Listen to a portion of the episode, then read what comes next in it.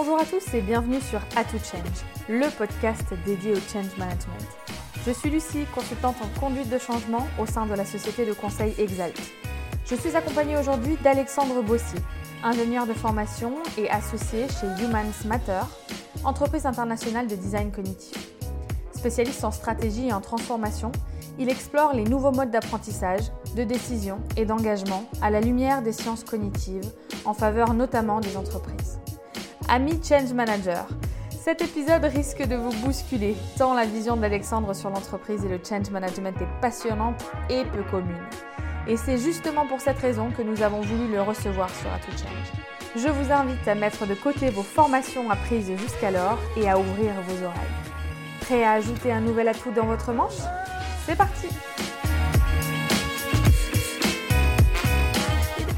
Bonjour Alexandre, merci d'être parmi nous euh, aujourd'hui dans le podcast À tout change. Euh, pour commencer, est-ce que vous pourriez vous présenter en quelques mots? Euh, Oui, bien sûr. Donc, je m'appelle Alexandre Bossier. Je suis un des associés d'une entreprise qui s'appelle Humans Matter. donc, et on se définit comme une entreprise de design cognitif. Donc, ça veut dire qu'on vient croiser les, les, connaissances issues des sciences cognitives euh, avec des, besoins d'évolution dans différents euh, champs. On vient les croiser pour concevoir des euh, solutions qui vont prendre la forme de nouvelles technologies, de parcours de formation, de, nouveaux parcours de soins en santé, etc. Voilà, c'est des, applications très diverses. On, agit, nous, on évolue dans trois grands champs d'activité sont la santé, qui est le, champ d'activité historique de, Humans Matter. Mhm. Et on a notamment une activité qui s'appelle Happy Neurone, qui euh, euh, équipe euh, en logiciel en fait, d'évaluation et de rééducation cognitive plus de la moitié des orthophonistes en France. voilà, donc ça c'est le champ historique dans la santé. On continue d'avoir des projets d'innovation euh, dans, la santé, dans tout ce qui est ce qu'on appelle les thérapies digitales, donc qui sont des nouvelles façons d'accompagner euh, des parcours de soins euh, à partir d'évolutions comportementales des, patients et des soignants en fait. Ok, oui, je connais très bien l'application Happy Neurone, même si je n'ai pas eu de besoin orthophoniste mhm. pour le coup, je l'ai testé et j'invite nos auditeurs à tester l'application. Euh, très sympa à utiliser. Donc ça c'est le premier champ, le champ historique dans la santé. Euh, ensuite, on s'est développé dans le champ de, l'éducation. Mhm. Euh, donc, en fait, on a été un des pionniers de, ce qu'on appelle les serious games, donc la pédagogie par le jeu, donc il y a une petite quinzaine d'années. donc, ce qui nous a fait nous développer plus dans, dans, ce qui était formation professionnelle, etc. Mhm. Et, puis, et puis là, en ce moment, on a, on a un certain nombre de projets d'innovation aussi plutôt côté euh, enfant, donc apprentissage chez les enfants, chez les enfants de primaire par exemple, avec des pédagogies innovantes, euh, ou aussi en enseignement supérieur, ou aussi en accompagnement de demandeurs d'emploi, par exemple dans leur insertion professionnelle, où là on met en place des pédagogies innovantes qui se basent sur le, développement des, capacités cognitives. En fait. Euh, et le dernier champ d'activité sur lequel on travaille, c'est celui du, sur lequel on travaille, c'est celui du travail ou de la, ou de la de la, collaboration en entreprise, mhm. euh, où là, on va euh, bah, accompagner euh, des grandes entreprises dans des, évolutions de culture, en fait, dans des évolutions de mode de collaboration, en s'appuyant sur bah, ce que l'on sait de mieux en mieux sur le fonctionnement de nos cerveaux, en fait. Voilà. Ok. Très clair pour les champs d'application. Donc aujourd'hui, on va plutôt se concentrer sur la partie entreprise puisque c'est euh, euh, ce, secteur-là qui, intéresse le plus euh, nos auditeurs. comment ça vous est venu? Comment vous y êtes arrivé à ces sciences cognitives bah, alors à titre personnel, donc moi à la base je, je, ne suis pas un docteur dans une des disciplines des sciences cognitives. Euh, moi, j'ai vraiment cette approche de, designer, c'est-à-dire de, venir euh, euh, comprendre de la meilleure manière possible des, situations, des enjeux, des besoins, et ensuite de venir mobiliser les connaissances venant des sciences cognitives pour trouver les, meilleures solutions à partir des connaissances qu'on a maintenant. et, donc, et donc la forme d'obsession que j'ai développée vis-à-vis des sciences cognitives, c'est celle de se dire, euh, bah, en fait, euh, on n'a jamais, euh, en fait, on s'est jamais aussi bien connu et compris en tant qu'être humain, jamais. Dans l'histoire de l'humanité, on ne s'est jamais aussi bien connu et compris. Et donc, bah, moi, ça me, ça me saoule euh, en fait, on n'utilise pas cette connaissance. Mm. Donc, la mission que moi, je me suis fixée, c'est celle de, de, de, rendre cette connaissance utile, mm. opérationnelle, etc. Voilà, c'est ça le truc. donc, après, moi, il se trouve que j'ai une certaine boulimie vis-à-vis de, de, la connaissance. Voilà. j'ai commencé, j'ai fait des études d'ingénieur, après j'ai commencé à faire de la recherche en astrophysique. voilà, rapidement, ça m'a un petit peu ennuyé, voilà, c'est comme ça. Euh, euh, et, après, euh, je trouve que par le développement de notre entreprise, on, a eu la chance d'interagir de, et, de, collaborer avec en fait, beaucoup de labos de recherche dans les mhm. différentes disciplines des sciences cognitives. Et donc à chaque fois, en fait, c'est des nouveaux champs de connaissances qui s'ouvrent. et à chaque fois, moi, j'ai mon obsession qui revient, qui me dit comment est-ce qu'on rend ce truc-là utile. Voilà. J'ai plein de questions là qui me viennent en tête. Euh, pour commencer peut-être, c'est qu'est-ce qu'on appelle science cognitive Et euh, est-ce que c'est un nouveau sujet? Est-ce que c'est en fait, euh, d'après ce que je comprends, c'est relatif à l'humain, donc j'imagine que ça existe depuis la nuit mm. des temps, mais mm. ces études-là mm. et ces avancées, depuis quand elles, existent? Ouais, donc alors en fait, effectivement, hein, le, le, le, la compréhension des mécanismes de la pensée, de la décision, mm. euh, de l'imagination, euh, etc. C'est ça les sciences cognitives en gros. Effectivement, les réflexions sur ces sujets existent, peut-être pas depuis la nuit des temps, mm, mais mm. au moins depuis les philosophes antiques, euh, etc. Enfin, le connais-toi toi-même, ça date de, la Grèce antique. ce qui est nouveau, enfin en tout cas récent, c'est-à-dire depuis, on va dire, des années 50-60, c'est l'organisation euh, en, discipline scientifique de ces questions, mhm. de, l'étude de ces questions. Donc, les sciences cognitives, c'est l'étude des mécanismes euh, euh, conscients ou inconscients de la pensée, de la décision, de l'imagination, de la perception, etc., etc., de la mémorisation, etc. C'est ça mhm. les sciences cognitives. Donc, et donc, et donc ça, c'est ce qui est, ce qui est nouveau et récent, c'est le fait que ça, soit, ça se soit structuré. Mhm comme un champ interdisciplinaire. Donc, généralement, on dit qu'il y a six grandes disciplines dans les sciences cognitives. Les neurosciences, qui sont peut-être les plus connues, euh, la psychologie cognitive, la philosophie, les euh, sciences de l'éducation, la linguistique et l'intelligence artificielle. C'est généralement les six grandes qui sont euh, identifiées. Mais en fait, elles, elles, elles, elles poursuivent toutes le même objectif, qui est de mieux comprendre, modéliser et outiller euh, euh, la compréhension et l'action sur tous nos mécanismes de pensée, perception, imagination, décision, etc. Voilà. Ok, donc c'est mieux, mieux comprendre les réactions humaines mhm. pour pouvoir euh, mhm. faire quoi au final? Pour pouvoir agir dessus. Mhm. Pour pouvoir agir dessus, en fait, pour pouvoir gagner en efficacité. Alors, il y a des cas où on va gagner en efficacité chez des sujets sains, comme on dit. Enfin, voilà, vous vous et moi, a priori, on est des sujets sains.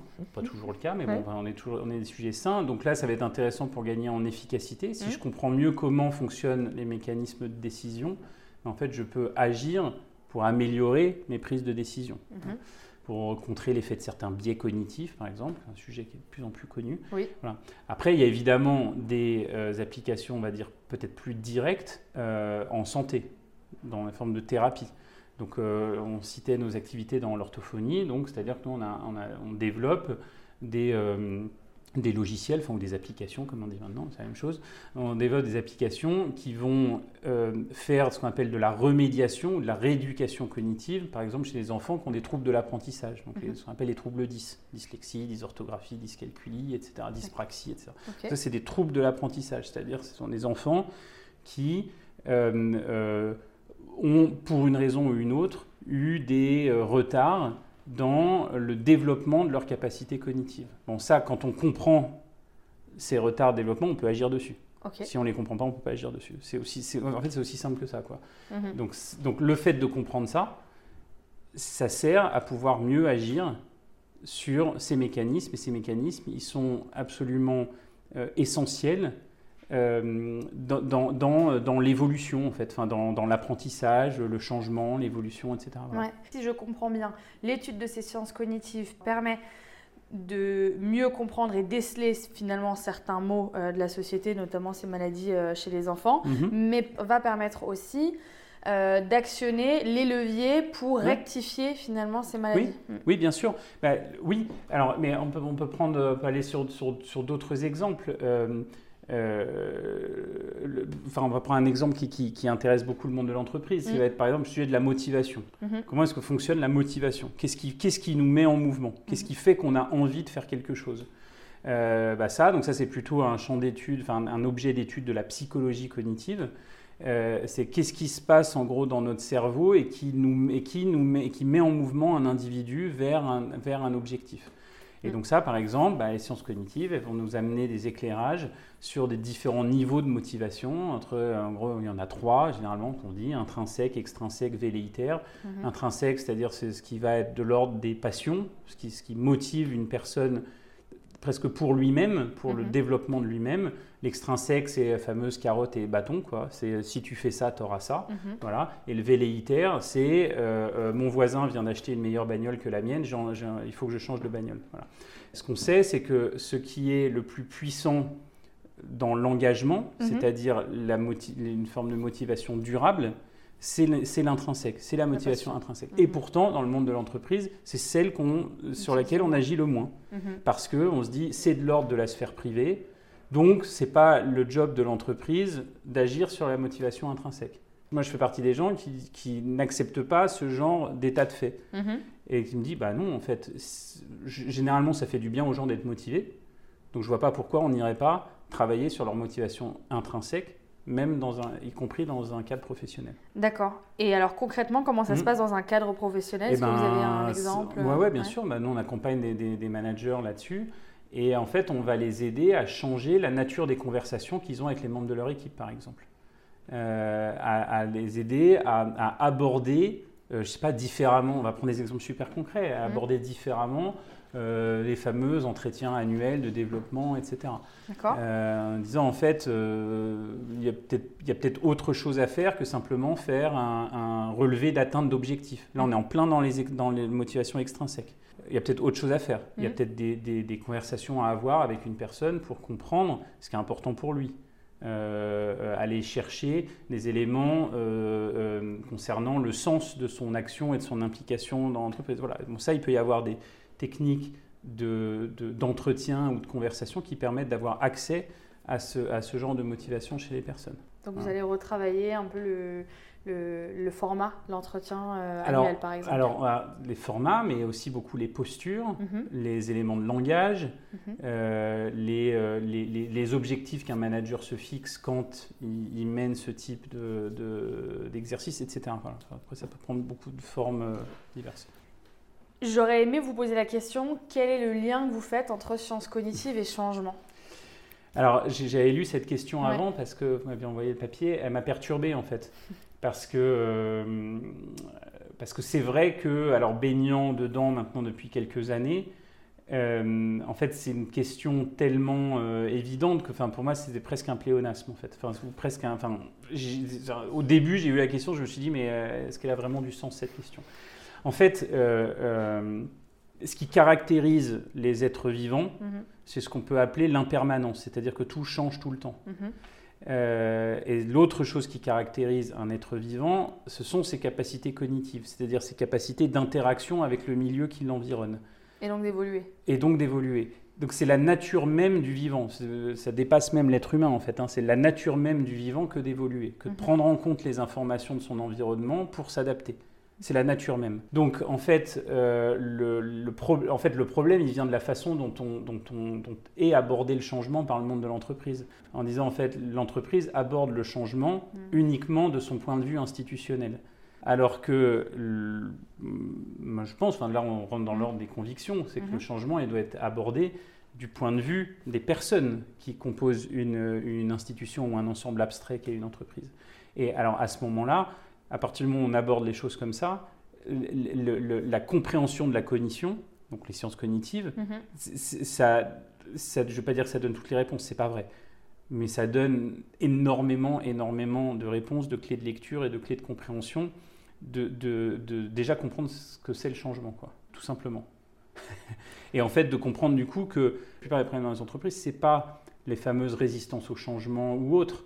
C'est, ou en fait, enfin si, mais d'un autre point de vue, c'est de comprendre que c'est généralement plutôt le, système qui bloque le changement, plutôt que les personnes qui résistent au changement imposé par le système. Mais bon, voilà, ça c'est... donc, donc les sciences cognitives dans le changement, elles permettent de regarder vraiment les choses du point de vue de l'humain. Voilà. Ok, j'aime beaucoup cette, euh, cette approche et c'est vrai qu'on l'entend euh, rarement. Euh, après, on peut se dire que les résistances humaines, elles sont peut-être dues à une mauvaise perception, des mauvaises décisions, enfin tout ce qui a trait aux sciences cognitives. Bah, il y avait un Peter Senji, je ne sais pas si ça vous dit quelque chose, cet auteur-là, mais il avait beaucoup écrit sur ce qu'on appelle l'organisation apprenante. Mhm. Euh, et euh, la cinquième discipline, je crois, enfin, je, là je dis peut-être des bêtises, mais peu importe.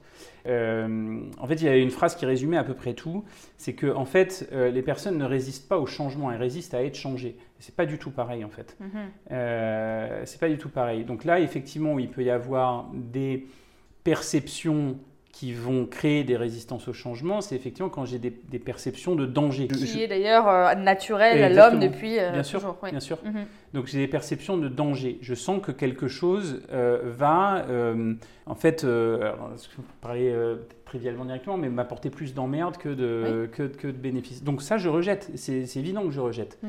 Et en fait, après, le travers dans lequel on tombe, c'est de croire que la démonstration rationnelle de la supériorité des bénéfices par rapport au risque va suffire à changer la perception. ça, c'est complètement faux aussi. Euh, et ça, c'est le, le, travers dans lequel, euh, je pense, la plus grande partie des consultants en conduite du changement, et c'est de quoi je parle, je l'ai été, tombe. C'est on déroule des démonstrations rationnelles mhm. pour dire, regarde, si tu fais ça, ça sera mieux que ce que c'était avant. Sauf qu'en fait, quand on fait ça, on ne prend pas en compte effectivement des perceptions de danger, on ne prend pas en compte un certain nombre de biais cognitifs qui existent, biais d'aversion au risque, biais de statu quo, biais de confirmation, etc., qui font que, en fait, naturellement, on va plutôt avoir tendance à rejeter des choses euh, qui viennent de l'extérieur, parce qu'elles représentent trop de risques. Je comprends. Alors, comment il faudrait faire? Typiquement, on a un changement culturel à faire. On parle beaucoup d'acculturation à la data, on parle, ou ne serait-ce que d'un déménagement. Je ne sais pas quel est l'exemple le plus parlant euh, pour mhm. vous, mais comment on fait euh, Comment une entreprise devrait mhm. euh, s'y prendre? Alors, il y a certains, dans certains cas, il faut arrêter d'essayer de convaincre. Déjà, c'est le premier truc.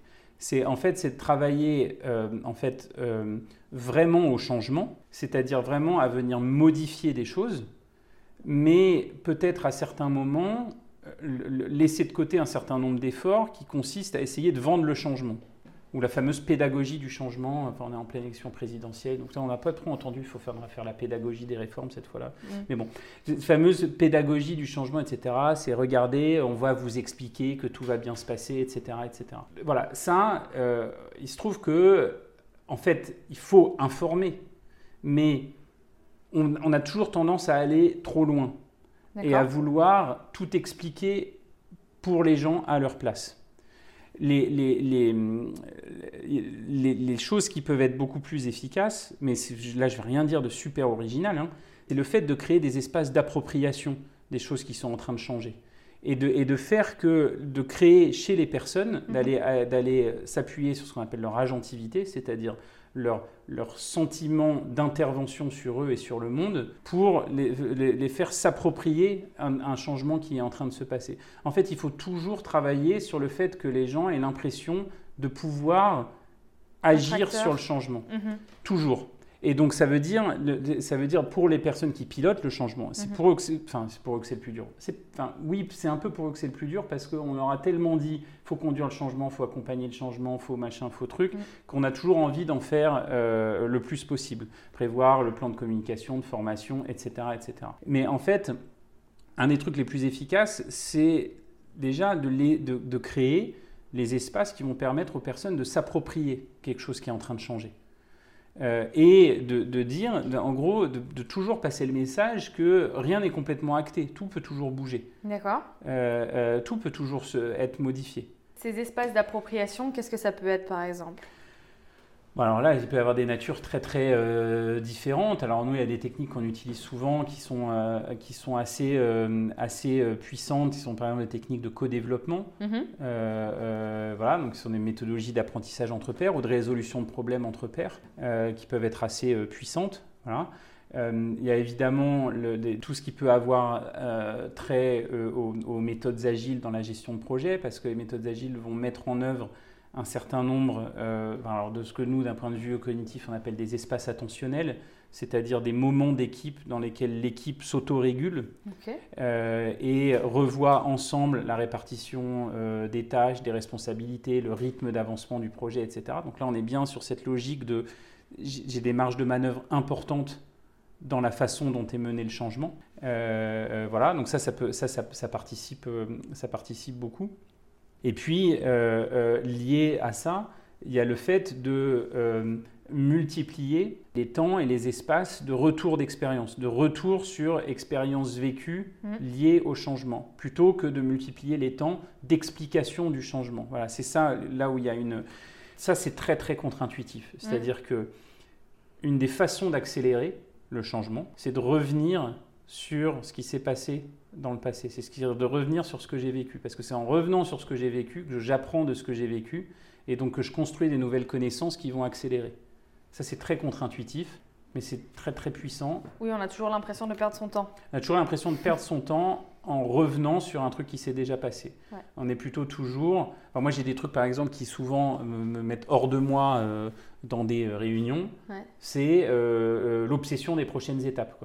C'est quoi les next steps? C'est quoi les next steps? C'est quoi les next steps? C'est quoi les next steps? Comme si, en fait, le changement n'était qu'une affaire de euh, ce qu'on va faire demain. Mais non, en fait, le changement, il est, le changement est permanent. Et on est tout le temps en train de, changer. Tout est tout le temps en train de changer. Donc, une façon d'être beaucoup plus à l'aise avec le changement et de l'accélérer, c'est de travailler à l'accepter. Et pour l'accepter, ça veut dire prendre conscience de comment je suis déjà en train de changer. Intéressant. Si je résume les échanges que, que l'on vient d'avoir, euh, c'est peut-être informer du changement qui va arriver dans l'entreprise. Donc, généralement le CEO ou en tout cas le, comité exécutif qui va annoncer ça. Mhm. Pas forcément rentrer trop dans le détail des explications, mhm. mais plutôt là, aller voir les managers qui, eux, à leur échelle, en fonction de leur rôle, leurs activités, vont s'approprier le changement et l'expliquer à leurs équipes euh, de manière très concrète et opérationnelle et co-construire finalement peut-être les solutions qu'il faudrait y amener. Mm. C'est des choses qui se font de plus en plus euh, dans, en matière de conduite de changement. C'est vraiment de déléguer euh, cette partie-là au manager, d'engager et de, de, co-construire pour que le changement finalement ait du sens mm-hmm. euh, auprès de son équipe.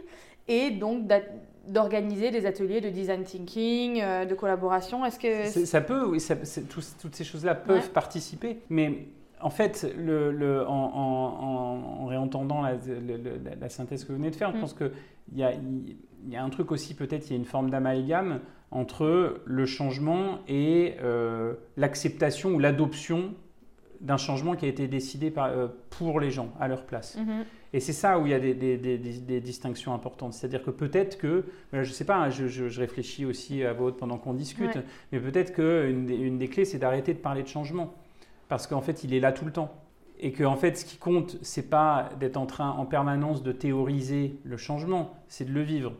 Et, d'être en train et de, permettre, euh, enfin de, créer au sein d'une organisation les espaces qui permettent aux gens de comprendre ce qu'ils sont en train de vivre.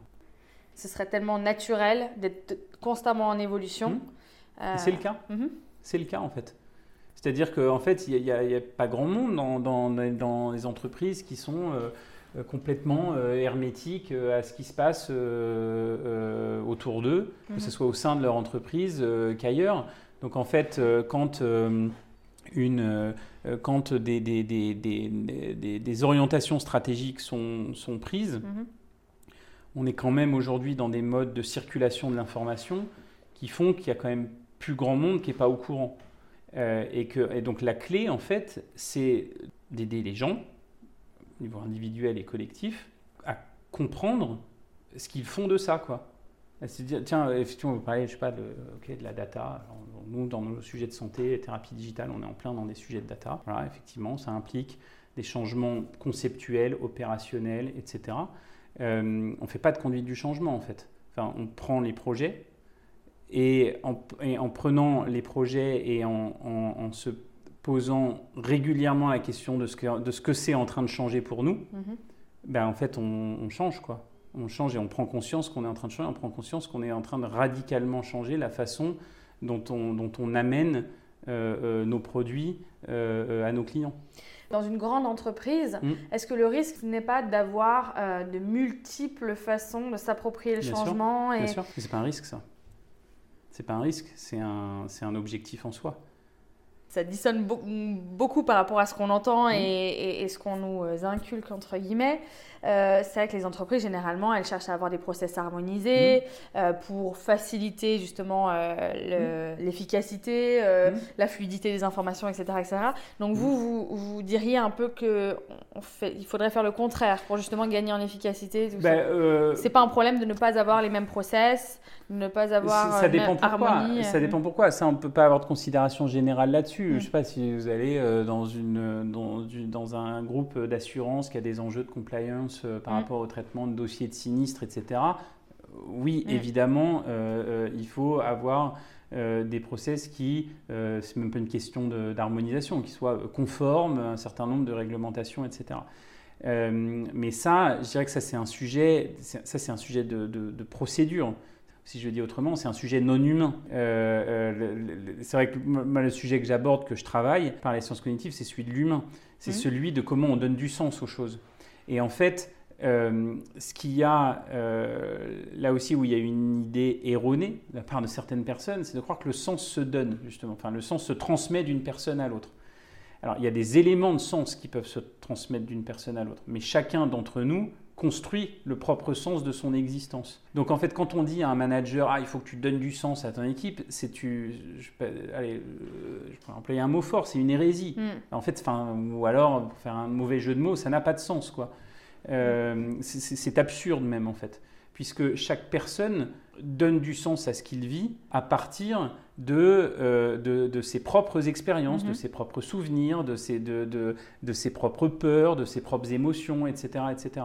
Donc en fait, un manager ne peut pas donner du sens à quelqu'un. Ça, ça, n'a vraiment pas de sens. Même en jouant sur des leviers intrinsèques euh, de... il, va l'aider, il, va, mm. il va l'aider à construire son propre sens. Mm-hmm. Ça, c'est très important. Euh, c'est euh, par exemple ce, ce, ce, qui est travaillé quand des personnes parlent de manager coach euh, ou des choses comme ça. Mhm. Et, donc ça c'est très important parce que c'est encore un exemple de ces fameux espaces qui permettent à des personnes de s'approprier ce qui est en train de leur arriver. Et je sais que cette phrase là que je viens de dire, elle peut, elle peut être très perturbante parce qu'on a l'impression, on est aussi dans des formes de d'illusion euh, quasi euh, idéologique qu'on est maître de ce qui nous arrive. Mais c'est pas vrai en fait. Hein. Mmh. Euh, on est constamment soumis à des forces extérieures qui déterminent nos comportements, nos décisions, etc. Mais, mais on n'aime pas trop ça, quoi. En tant qu'être humain, on aime bien, on a l'illusion du libre arbitre, etc., etc. Et en fait, une des façons d'aider les personnes à mieux vivre ce changement permanent, c'est justement de les aider à reprendre un petit peu de maîtrise sur le cours des choses, sur le cours de ce qui leur, de ce qui leur arrive. En effet, on en a besoin en tant hmm. qu'être humain de sentir qu'on est acteur. Et... donc, et en fait, moi, c'est vrai que moi, je, m'oppose un petit peu à certaines visions de l'entreprise, une vision qu'on peut qualifier de mécaniste, hmm. qui considère que l'entreprise est représentée par un organigramme euh, et que euh, euh, je mets une pièce en haut et puis la pièce elle va se démultiplier dans toutes les branches de l'organigramme et qu'en cascade ou en ruissellement mm. ça, va, ça va fonctionner. En fait, il se trouve que c'est pas comme ça que ça fonctionne. Et vous aviez dit d'ailleurs à ce propos-là, mm. ce n'est pas l'organigramme qui décide, mais le réseau. Oui, oui, bien sûr, c'est ça. Ou alors une autre façon, enfin ça c'est juste une, presque une reformulation technique mm. d'une phrase qui est très connue aussi, qui est en anglais, qui dit culture, it's, a strategy for breakfast. Mhm. Donc, c'est-à-dire la culture au sein d'un groupe social, une entreprise, sera toujours beaucoup plus forte qu'une euh, euh, euh, décision d'appareil. Donc une décision d'organigramme prise par un comité de direction, etc. Ce sera toujours beaucoup plus fort. Il y, a, il y a de multiples exemples dans le monde de l'entreprise de stratégies qui n'ont qui, qui pas fonctionné, qui, qui, ont totalement échoué parce que le, groupe social, les personnes, n'étaient pas embarqués dans cette stratégie. Mais l'embarquement dans la stratégie, ce n'est pas uniquement une affaire de on a bien redescendu le message. C'est pas ça, embarquer dans une stratégie. Embarquer dans une stratégie, c'est d'avoir euh, euh, créé, animé, organisé les espaces d'appropriation de, ces éléments de stratégie par les personnes qui, euh, rendent réelle une stratégie. Parce qu'en fait, une stratégie, tant qu'elle ne se transforme pas dans les actes, les comportements, les décisions opérationnelles, les outils qui sont construits, etc., ça ne reste que du vent mais du vent qui peut être utile s'il est bien travaillé. Ok, donc en fait, finalement, il faudrait dire voilà dans quelle direction on veut aller et après laisser à chacun les moyens d'y parvenir. Oui, alors. Et donc de travailler cette stratégie. en euh, ayant bien en compte que mm. Le, le, le, chacun dont on parle là, le chacun individuel fermé dans sa bulle qui fait ce qu'il veut, ça n'existe pas. Mm-hmm. Parce qu'à partir du moment où on évolue dans un groupe social qui est une entreprise, il y a tout un tas de codes qui sont en place et qui de toute façon cadrent les actions des individus. Donc en fait, il y a un autre truc qu'il qui, faut toujours avoir en tête, c'est que le, monde de l'entreprise est déjà un monde extrêmement normé. Même dans les startups où il n'y a pas forcément bah de code en place bah Oui, c'est les codes des startups. Pas les mêmes codes que, euh, que à la Banque de France. Mais c'est bourré de codes aussi. Donc, bien sûr, mais, tout groupe social, même un groupe d'amis, euh, quand, euh, je sais pas, ils se réunissent, j'en sais rien, moi, pour euh, prendre l'apéro ou un truc comme ça, c'est bourré de codes aussi. Complètement. donc, donc, en fait, et ces codes-là, ces codes sociaux, qui la plupart sont symboliques et implicites, déterminent nos comportements. Et, ça, ça m'a toujours marqué à quel point on n'arrive pas à prendre ça en compte. Et donc, en fait, on croit qu'il faut toujours tout expliquer aux gens. Mais non. En fait, il y, a beaucoup de codes informels, etc., qui déjà nous disent comment on doit, on doit nous comporter. Et donc, naturellement, on va se rassembler de par nos codes, euh, nos façons de, travailler déjà, pour co-construire la solution. Euh. Mais on voit bien en, entreprise, parfois, il y a des collaborateurs qui sont peut-être un peu en retrait, qui aiment avancer euh, tout seuls. Comment on les embarque, cela bah, Parfois, cela, il faut surtout les laisser faire quelque chose de marginal parce qu'il préfigure ce que sera peut-être le prochain changement. Donc ça, pas toujours. Hein. Mhm. D'ailleurs, il y avait une, une, une euh, j'ai oublié, Francesca Gino, voilà, une chercheuse d'Harvard, de, je crois, qui avait euh, théorisé le maintien d'espaces de rébellion au sein de l'entreprise. Elle a créé un superbe article là-dessus en disant euh, le, tout dirigeant d'entreprise devrait absolument organiser une, forme de, de contre-pouvoir radical en fait. Quoi. Parce que c'est ça qui. Ça, ça a deux avantages. C'est que, un, très connu au niveau politique aussi, hein, c'est que euh, euh, la contre-culture est une façon d'animer la culture dominante. Mhm. C'est-à-dire la culture dominante, si elle n'a pas sa contre-culture, elle s'endort, elle périclite, quoi. Mhm. voilà. Et euh, ça, c'est le premier truc. Et que le deuxième, c'est que c'est souvent, enfin, c'est toujours à la marge que naît l'innovation. Et donc, en fait, si j'entretiens pas des espaces marginaux, euh, et que ça peut être au niveau comportemental euh, euh, ou au niveau conceptuel, donc au niveau des, des, des, idées, de nouvelles propositions de valeur ou je sais pas quoi. Si j'entretiens pas ça, je prends le risque d'avoir une, une, entreprise qui ne devient plus, qui n'est plus pertinente. Ok, vous avez un, exemple justement à nous. Bah, alors il y a une boîte qui a parfaitement organisé ça, c'est Lego. Mm. en, créant, je ne sais plus comment ils avaient appelé ça, un, un, un Future Lab, je crois, dont la mission est d'être, euh, euh, enfin, dont la mission est d'être en, marge, en rupture radicale euh, vis-à-vis du, du, core business de, de, Lego. Voilà. Et après, moi, je travaille sur des projets de ça. Là, je ne pourrais pas vous en dire plus.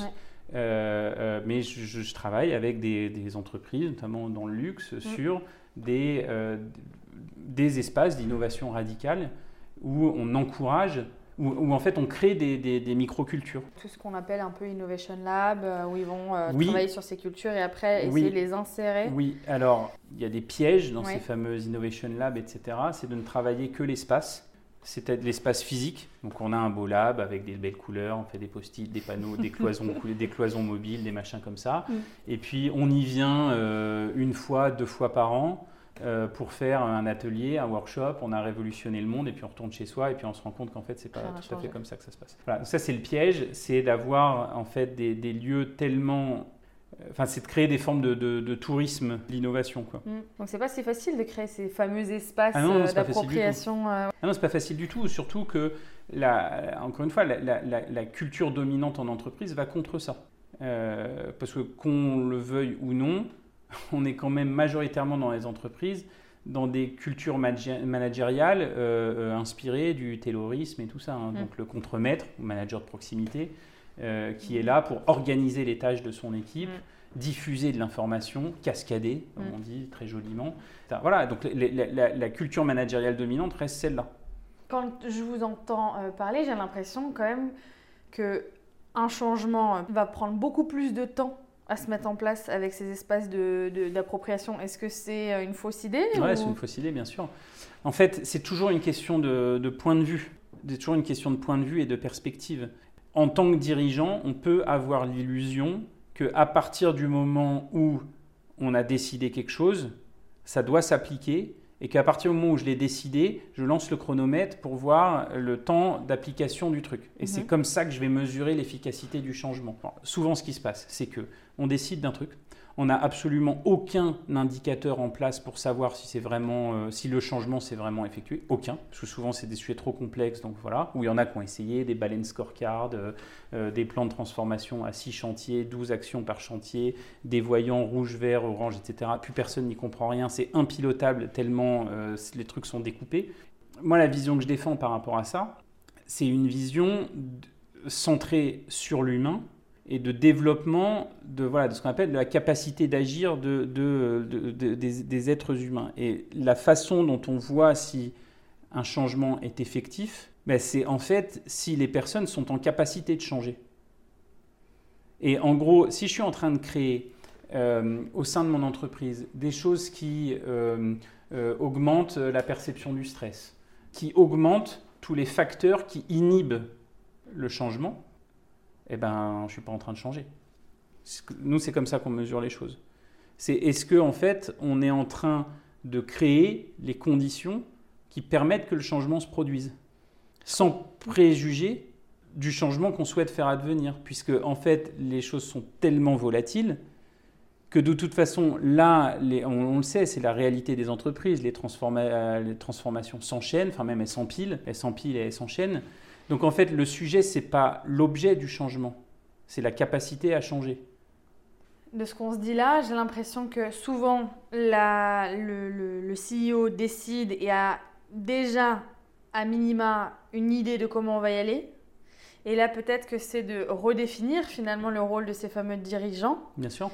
Et de plus dire, euh, de se dire, peut-être, il y a ces évolutions qu'on voit sur le marché, il faudrait faire des changements euh, au sein de nos entreprises et en fait pas lui être au contrôle, mais perdre un peu de ce contrôle-là mhm. pour le donner dans les mains euh, de, ses salariés, de ses collaborateurs, pour qu'ils retrouvent cette fameuse liberté de mhm. capacité à agir. Mhm. C'est un changement euh, très fort culturellement oui, Enfin, alors oui, bien sûr que c'est un changement, le, mais j'ai envie de dire presque oui et non, dans le sens où la plupart des grandes entreprises jusqu'à présent, se sont très peu occupés de l'humain. Très peu. Mhm. Enfin, en fait, enfin, et puis même, je dirais même de façon euh, plus large, la société s'occupe très peu de, l'humain en tant que tel, puisqu'on on reste majoritairement dans notre illusion de euh, surpuissance, en fait. C'est-à-dire que euh, on est un être tellement intelligent et puissant que de toute façon, il nous suffit de, décider et la force de notre volonté fera changer les choses. Mhm. Bon, voilà, ça c'est cette euh, c'est très difficile à accepter qu'en fait c'est pas du tout le cas c'est très difficile à accepter. Hein. Mm. Euh, et pourtant là maintenant on, a, on a maintenant euh, tout qui nous montre que, que c'est ça. Enfin je veux dire, je ne vais pas faire une digression sur la crise climatique etc. Mm. Mais on est quand même en plein dedans. et je pense choses qui nous échappent. On, est en train de commencer à comprendre que le, le, le fait de vouloir changer, de prendre conscience ne suffit absolument pas.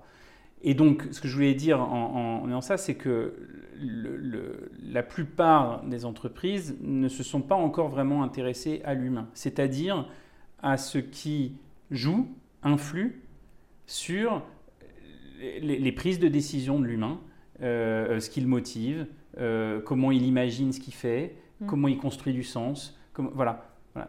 Et donc, donc, en fait, oui, c'est un changement radical, mais en même temps non, parce que c'est juste le fait de prendre en compte des nouvelles informations et des nouvelles connaissances qu'on a sur nous-mêmes. Oui, qui vous paraissent peut-être évidentes à vous, parce que du coup, maintenant, aujourd'hui, vous avez euh, acquis mm. un, grand, un grand nombre de connaissances sur ce sujet, mais on est d'accord que c'est un sujet qui est très très peu connu euh, oui, bien sûr, oui, pour la bah plupart des gens. Mais parce que, parce que c'est, on est sur des, on, est sur, euh, comme je disais au, tout début, un, un, champ scientifique qui est extrêmement récent dans sa, dans sa structuration. Quoi. Mm. C'est 50 ans, donc c'est, 50 ans, c'est très, c'est très jeune.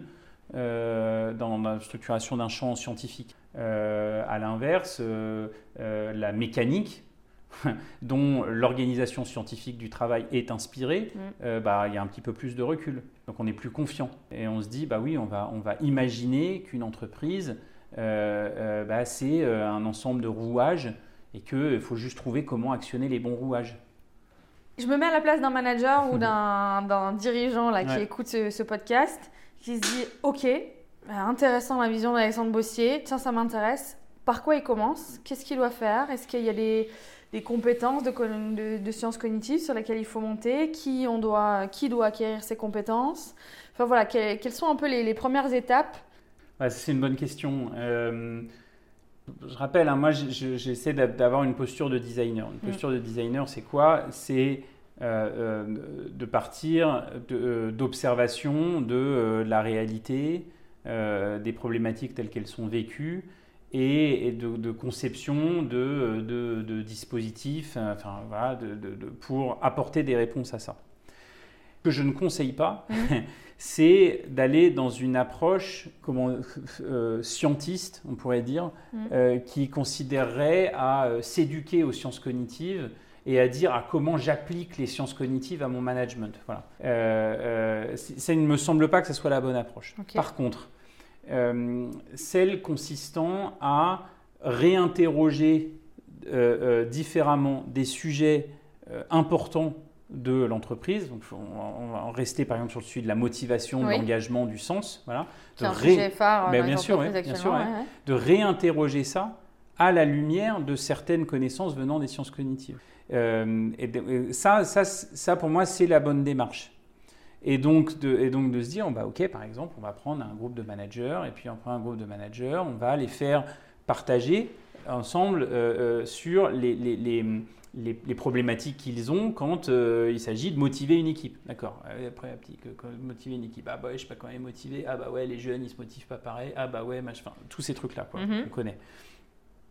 Et, et, de ça, de venir éclairer ce type d'enjeu par des choses que l'on sait venant des sciences ou des sciences cognitives, voilà, tout simplement. Euh, euh, voilà, et donc euh, là-dessus, il y, a plein plein de choses. Alors c'est pas toujours facile d'y naviguer, ça c'est sûr, mais il y a plein de choses sur ce que je disais tout à l'heure sur les différents niveaux de motivation. Oui. Il y a des choses sur ce qu'on appelle la sécurité psychologique. Amy Edmondson, si vous voulez, qui a été considérée comme une des, des, des, des des autrices vis-à-vis du business les plus influentes au monde par, euh, je ne sais plus euh, qui a fait ce classement euh, récemment. Voilà, il y a une grande étude menée par Google pour déterminer les conditions de succès d'une équipe. Et il y a les grands classiques, il faut que les trucs soient clairs, les rôles, machin, etc. Mais il y a le socle absolu qui est la sécurité psychologique. Donc la sécurité psychologique, c'est je, je, me sens je, ouais, c'est ça, c'est je ne me sens pas en danger quand je m'exprime. Donc en gros, c'est euh, je suis dans une réunion d'équipe, j'ai pas peur que de me faire défoncer par mon boss parce que j'ai dit un truc qui est pas dans la ligne. Vous voyez ce que je veux dire ouais, ouais. et, donc et ça c'est le fondement. Quand il est face à un danger, normalement il a trois solutions possibles la lutte, l'inhibition ou la fuite. Euh, euh, quand il n'y a pas de sécurité psychologique, c'est exactement ce qui se passe. Donc, c'est si je me sens en danger d'un point de vue psychologique, soit je lutte, je rentre en résistance, soit euh, inhibition, je dis plus rien, je fais mhm. plus rien. Voilà, je suis là, je laisse le temps passer. Et là, il y a d'autres phénomènes qui rentrent en ligne de compte là-dedans, des phénomènes qu'on appelle d'impuissance apprise. Euh, euh, voilà, et ça, ça s'induit. Ça, on fait des expériences des fois avec des managers là-dedans pour leur montrer à quel point rapidement on peut induire au sein d'une équipe un phénomène qu'on appelle d'impuissance apprise. C'est-à-dire à force de montrer à quelqu'un qui fait pas bien les choses, ben, en fait, il fait pas bien les choses. C'est bête, hein c'est du bon sens. Mais quand on réinterroge ces pratiques en tant que manager à la lumière de ça, je peux vous dire qu'il y a des choses qui changent. Quoi. Euh, lutte, inhibition ou fuite bah, je, préfère, je préfère aller faire autre chose. Quoi. Et puis là, avec le phénomène du télétravail, etc., des, trucs, des, des, des, postures ou des comportements de fuite, il y en a eu un paquet. Euh, donc, donc, voilà, donc ça, ça va être un exemple. C'est on va, on va partir d'un sujet qui concerne les managers, la motivation, et on va les aider à euh, euh, réinterroger des pratiques, des habitudes qu'ils ont pris, des choses. Voilà moi, ce que je combats aussi, c'est le fait de, plaquer des modèles en disant ah bah tiens, par exemple, euh, il y aurait, euh, je sais pas, le modèle du manager 3.0, ça existe. Euh, manager 3.0, bon bah voilà, on va plaquer ça, c'est bon, c'est la solution à tous les problèmes. Non, c'est n'est pas vrai. Et donc, donc c'est pour ça que moi, je conseille pas, je recommande pas le truc en disant tiens, allez lire tel auteur et faites ce qu'il dit. C'est pas ça. C'est réinterroger les, les, les, sujets que vous avez, euh, les problématiques, les problématiques que vous avez, les problématiques de fond, c'est-à-dire pas uniquement celles qui sont liées euh, euh, à la conduite du changement, d'un changement en particulier, c'est quelles sont les problématiques humaines de fond que vous avez vis-à-vis de vos équipes, voilà, la motivation, le sens, etc. Et puis ensuite, ouvrez-vous un petit peu, allez regarder ce qui se dit là-dessus, parlez-en, euh, euh, travailler, réinterrogez-vous, expérimentez des choses, allez regarder ce que les autres font, etc. Enfin, des choses adapter les, les, solutions qu'on a lues ou euh, pu entendre à, son propre, à sa propre situation. Ça, ça me rappelle une expérience que j'ai vécue en tant que consultante à l'époque où on parlait déjà de euh, mettre en place un climat de confiance, responsabiliser les collaborateurs, qu'ils acquièrent plus d'autonomie. Donc ça rejoint le, le, discours qu'on a, qu'on a aujourd'hui ensemble de, de cette fameuse capacité d'agir dans un climat de confiance mais c'est plus facile à dire qu'à faire. Et j'ai aussi l'impression que c'est des sujets qui sont difficilement euh, chiffrables. Dans une entreprise, tu dois être chiffré, il faut un retour sur investissement. Et ces choses, ces sujets-là sont un peu pris, bah oui, bien sûr, on est tous autonomes, c'est une évidence qu'on est tous responsables. Euh, qu'est-ce mm. qu'on va passer du temps à faire des ateliers à mm. droite, à gauche euh, mm. sur ces thématiques? Alors oui, mais là où il y a des trucs qui changent, et c'est là que nous on, intervient et qu'on a un, grand champ d'innovation là-dessus, c'est justement sur la mesure de ça. Mhm. Voilà. Moi je suis ingénieur, hein, donc euh, moi aussi euh, ça me parle le fait de mesurer. Euh, dans dans l'équipe chez Humans Matter, on travaille avec avec Stéphanie de Chalvron, qui a la particularité d'être docteur en psychologie cognitive et en maths appliquées. Mhm. Donc, donc, on est, nous, en train de travailler sur les modèles d'analyse et les modèles statistiques qui mettent de la mesure euh, euh, sur des aspects liés à la capacité d'agir. Pas facile. Alors, pas facile, en fait, ça paraît pas facile, mais en fait, les outils existent. Donc nous, juste, on est en train de les assembler et d'en faire des choses en travaillant aussi l'expérience utilisateur, expérience utilisateur d'un salarié qui va se mesurer, euh, d'un dirigeant ou d'un manager qui va regarder ce que ces mesures disent sur euh, l'état de euh, l'état d'agentivité, l'état de capacité d'agir de, son collectif, etc. Donc on travaille beaucoup là-dessus. Mm-hmm. Mais en fait, les outils existent et ça, ça reboucle avec le début de notre conversation, qui est pour moi une véritable obsession, c'est qu'en fait, ces trucs existent, ils sont là. Juste, on s'en saisit pas en fait. Voilà. Donc nous, c'est la mission qu'on s'est donnée. Hyper intéressant. Euh, juste quelques exemples de dispositifs très concrets que vous avez mmh. pu mettre en, entreprise. Mmh. Oui, des, parcours pour des managers. Enfin, je, reste sur le même exemple, hein, motivation, le sens, l'engagement et tout. Donc, par exemple, on met en place des, des, parcours pour des managers où on va prendre des groupes de managers, des cohortes de managers, une petite dizaine. on va les accompagner dans des parcours de plusieurs semaines où on va les, euh, les, les, les guider dans différentes modalités d'apprentissage. Donc, ça peut être de l'apport euh, théorique, voilà, euh, un peu en pointe hein, sur, euh, sur ces, différentes, ces différents éclairages venant des sciences cognitives, de la résolution de problèmes entre pairs, du test, donc de la mesure de soi, du workshop pour expérimenter d'autres techniques. Un truc moi que j'aime bien faire, c'est que je, je, conçois des learning expéditions, mais dans son équipe. C'est-à-dire pas chez Google ou autre, qui pour moi n'a pas grand intérêt, mhm. mais des learning expéditions dans son équipe. C'est-à-dire que je vais aller regarder ce qui se passe au sein de mon équipe avec un œil complètement euh, neuf, complètement différent. Et donc, et ça, ça marche très très très très bien. C'est-à-dire qu'on a des managers qui reviennent en disant bah, c'est vrai que j'avais jamais vu les choses comme ça, j'avais jamais vu ce type de dynamique au sein de, mon équipe, etc. etc. Voilà. S'amuse un petit peu sur des, choses comme ça. Euh, euh, et donc, voilà, donc ça prend la forme de parcours dans lequel on guide, euh, dans lequel on guide des groupes de managers. Ils apprennent entre eux, ils apprennent des apports qu'on leur fait, ils apprennent des, des techniques qu'on les fait expérimenter. Voilà. Alors, Au niveau des, des, dirigeants, tout ça, est-ce qu'il y a... Alors oui, alors, alors après, ce type de parcours, on, on, en a aussi qui déroule chez des populations plutôt de, de, top managers. Quoi, voilà. Donc ça ça, ça, ça, arrive aussi. On, on travaille euh, avec quelques dirigeants qui nous suivent euh, dans nos approches pour travailler sur leur, euh, sur leur stratégie. Hein. J'ai accompagné une fois un acteur industriel euh, au niveau européen sur, le, le, sur le, la conception d'une feuille de route stratégique de façon extrêmement émergente. Mhm. C'est-à-dire, en fait, la stratégie a consisté à poser trois thèmes.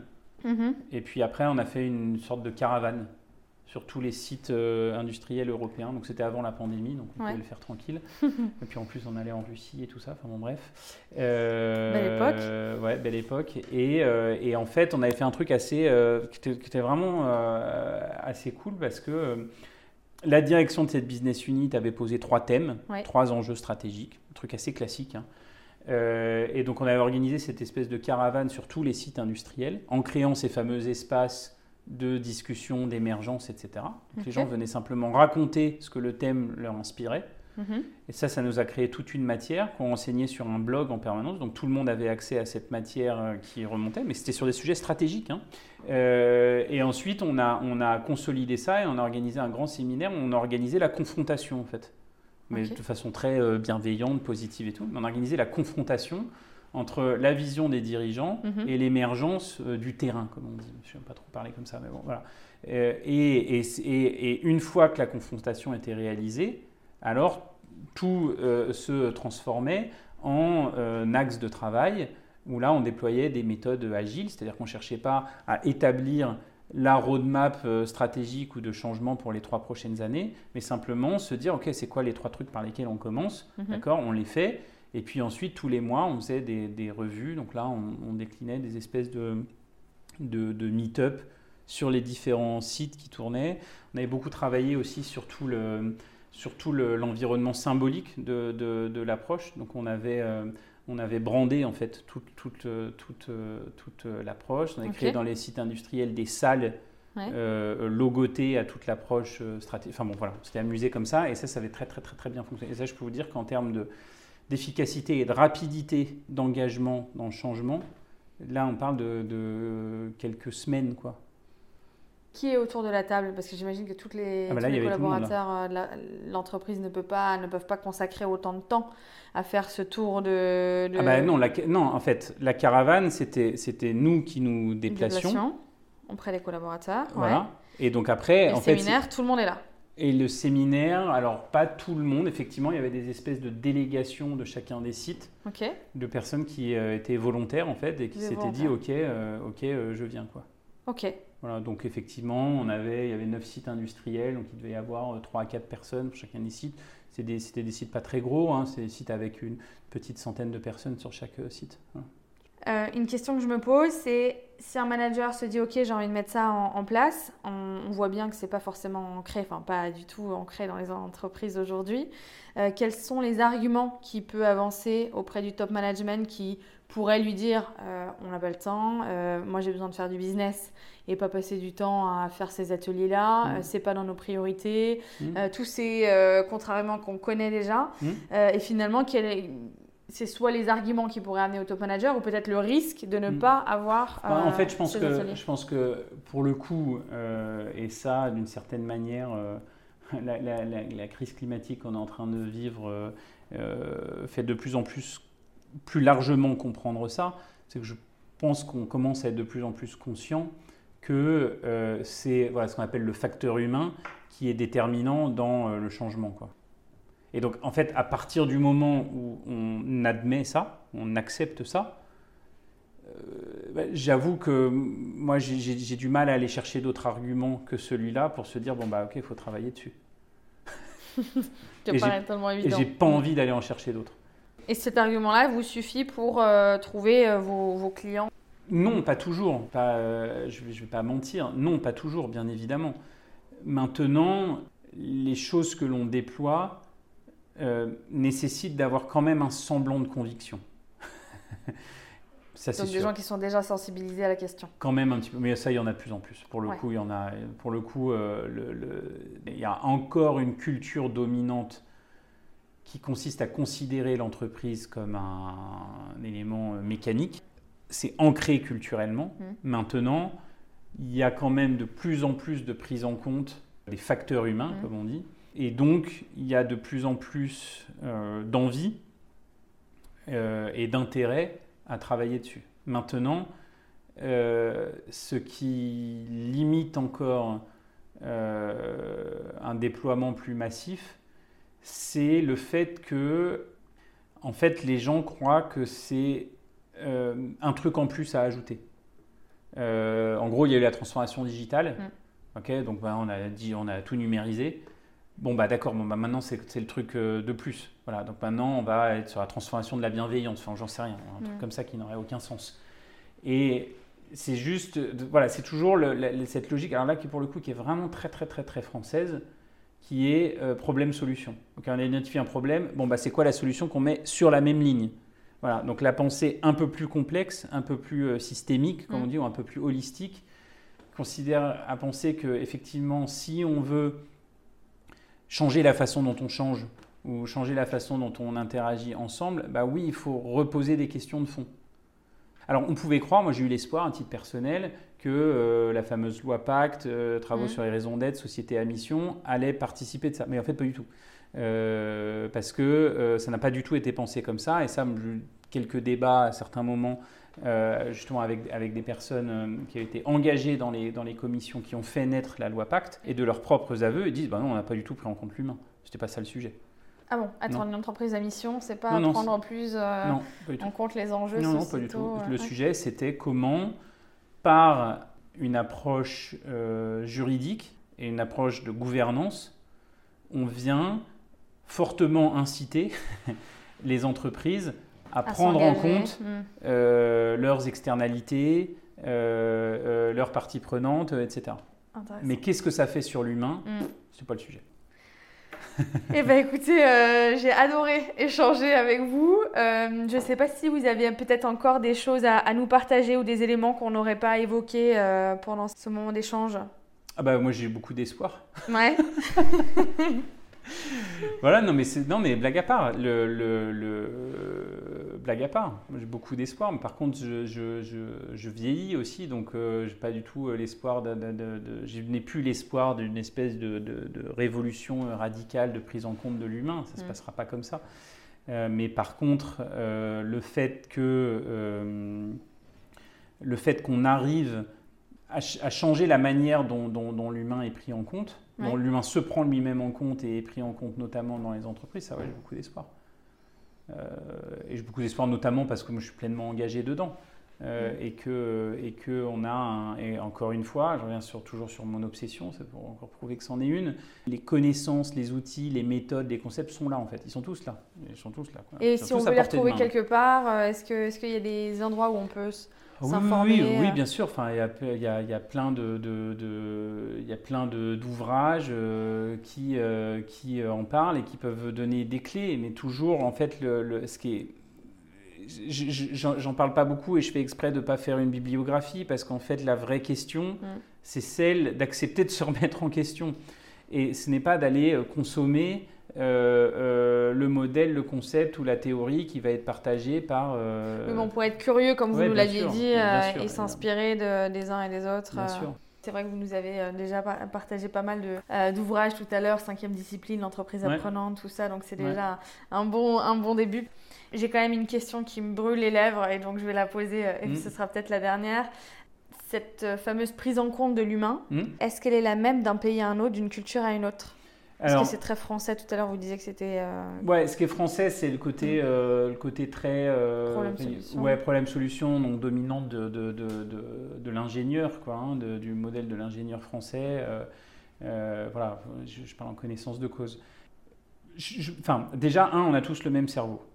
Ça, déjà, c'est le premier truc à bien avoir en tête. C'est-à-dire que euh, d'un point de vue euh, biologique, physiologique, anatomique, etc., le, cerveau d'Homo sapiens, bon, bah, c'est Homo sapiens qui est largement dominant sur Terre aujourd'hui, enfin, voilà, qui a même écrasé tous les autres. Donc, on a tous le même cerveau. Ce qui change, c'est euh, la façon dont notre cerveau a évolué en fonction de l'environnement dans lequel on évolue, que ce soit un environnement culturel, etc. etc. Parce que mm. notre cerveau, il est extrêmement plastique, il, se, il, bouge, euh, euh, et, il bouge au gré des expériences que l'on vit et de l'environnement dans lequel on évolue. Maintenant, la prise en compte de l'humain, honnêtement, moi, je trouve que, euh, effectivement, côté, euh, un peu comme d'habitude, hein, euh, anglo-saxon, américain, etc., il y a des choses extrêmement intéressantes qui se passent dans les, liens entre la recherche et le monde du business, de l'entreprise, etc. Et ça, c'est dû à, l'organisation même des liens entre recherche publique et acteurs privés euh, euh, aux États-Unis. Euh, en France, on souffre de, de, formes de déconnexion entre la recherche, le monde académique et l'entreprise, où les deux se regardent en, ne se respectant pas. le monde de la recherche, considérant que le monde de l'entreprise est un monde qui est là pour faire de l'argent, des profits, etc. Donc on n'a pas à se vendre à eux. Euh, et le monde de l'entreprise, considérant que les chercheurs ils cherchent, mais en fait ils trouvent rien, alors qu'on les paye pour qu'ils trouvent. Mm. Bon, voilà, des, trucs qui sont mais d'une stérilité euh, désolante. Euh, voilà. Donc, en fait, en termes de connaissances sur l'humain, alors il y a une très forte expertise sur les sciences cognitives en France. Au Canada aussi au Canada aussi, ouais, ouais, voilà, je connais moins, mais en tout cas, en, France, il y a une très forte expertise, il y a des, très, il y a des grosses pointures en recherche là-dedans. On parlait de Stanislas Dehaene euh, sur, sur tout ce qui est psychologie expérimentale, apprentissage chez l'enfant, etc. Euh, voilà, on peut parler d'Olivier Houdet, euh, aussi sur des questions d'apprentissage. De, de, de, résistance cognitive dans l'apprentissage, etc. On peut parler d'Alain Berthoz, qui est au, au, Collège de France. Enfin bon, bref, il y a des grosses pointures là-dessus mais on souffre toujours de ce manque de, de, lien et de porosité entre euh, le monde de la recherche académique et le monde des entreprises. Donc faites appel à Humans Matter pour faire ce lien. oui, c'est vrai qu'on le, de fait, on le fait. Mhm. Euh, euh, puisque enfin nous on a en permanence 3 à 4 doctorants CIFRE chez nous, donc c'est-à-dire qu'ils font vraiment, le, ça c'est un dispositif français qui est assez intéressant pour la recherche qui fait euh, de, enfin, de fait vraiment le lien entre la recherche et le monde de l'entreprise.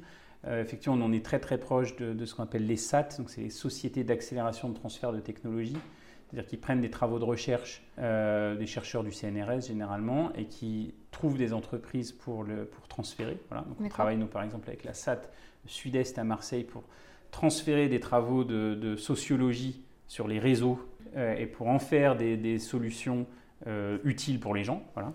Euh, voilà, donc effectivement, ah, nous, on est très engagés dans cette démarche. Euh, mais encore une fois, elle est loin d'être majoritaire, dominante, etc.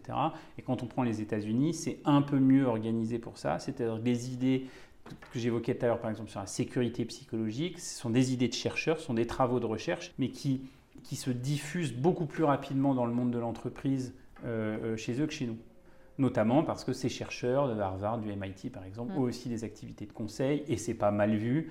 Euh, Interviennent aussi en entreprise et, peuvent diffuser leur. Euh, Donc ça va un peu plus vite, mm-hmm. mais sur certains aspects, je pense qu'on est plus en pointe.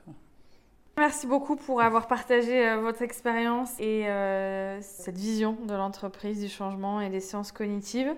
Est-ce que vous auriez un dernier conseil à donner à nos auditeurs ou quelque chose que vous aimeriez partager? Vient toujours à cette question de, voilà, de se remettre en question, d'accepter de, ce que, ce que l'on est, etc. Et donc je pense qu'il y a un certain nombre de, de... Enfin, il faut être prêt à renoncer à un certain nombre de choses pour changer aussi. Voilà, ça, ça peut être le dernier truc. Changer, c'est renoncer. ouais, enfin oui, oui, oui. En tout cas, souvent, pour pouvoir changer, pour pouvoir évoluer, il faut savoir se séparer de certaines euh, certitude, croyance, euh, objet. Parfois, ça fait du bien de se séparer d'objets si on veut changer, je sais pas. Ou, de certaines longueurs de cheveux. Je sais pas, quand des fois, quand on a envie de changer, on se coupe les cheveux. Enfin voilà, bah, des fois c'est pareil, c'est-à-dire que même au sein d'une entreprise, quand on veut changer, des fois, il faut savoir renoncer à, certaines choses, renoncer à certains automatismes. Et la seule façon de re-questionner ses habitudes, ben, en fait, c'est de les re-questionner. Enfin, c'est bête, hein, mais... Constamment. Et de faire un pas en arrière pour en faire trois. C'est ça, c'est ça. Mhm. Et eh bien sur ces belles paroles, merci mhm. beaucoup Alexandre. Merci Lucie. À bientôt. Alors, qu'avez-vous pensé de ce nouvel épisode? Partagez-vous la vision d'Alexandre? N'hésitez pas à nous donner votre avis sur atochange.exalt-compagnie.com ou en commentaire sur Apple Podcast. Vos retours sont précieux et enrichissent le contenu de ce podcast. Si vous voulez creuser le sujet des sciences cognitives, je vous conseille vivement d'aller écouter le dernier atout sur le nudge présenté par Marianne. 7 minutes pour comprendre comment faire changer les gens sans les contraindre, simplement en se recentrant sur l'individu et son fonctionnement. On y parle de basket, de Nutri-Score ou encore des cercles que vous voyez au sol sur les quais de gare. Et si vous êtes encore là, un grand merci à vous pour votre écoute. On se retrouve dans deux semaines pour un nouvel atout et d'ici là, prenez soin de vous et n'oubliez pas, soyez le changement que vous voulez voir dans le monde.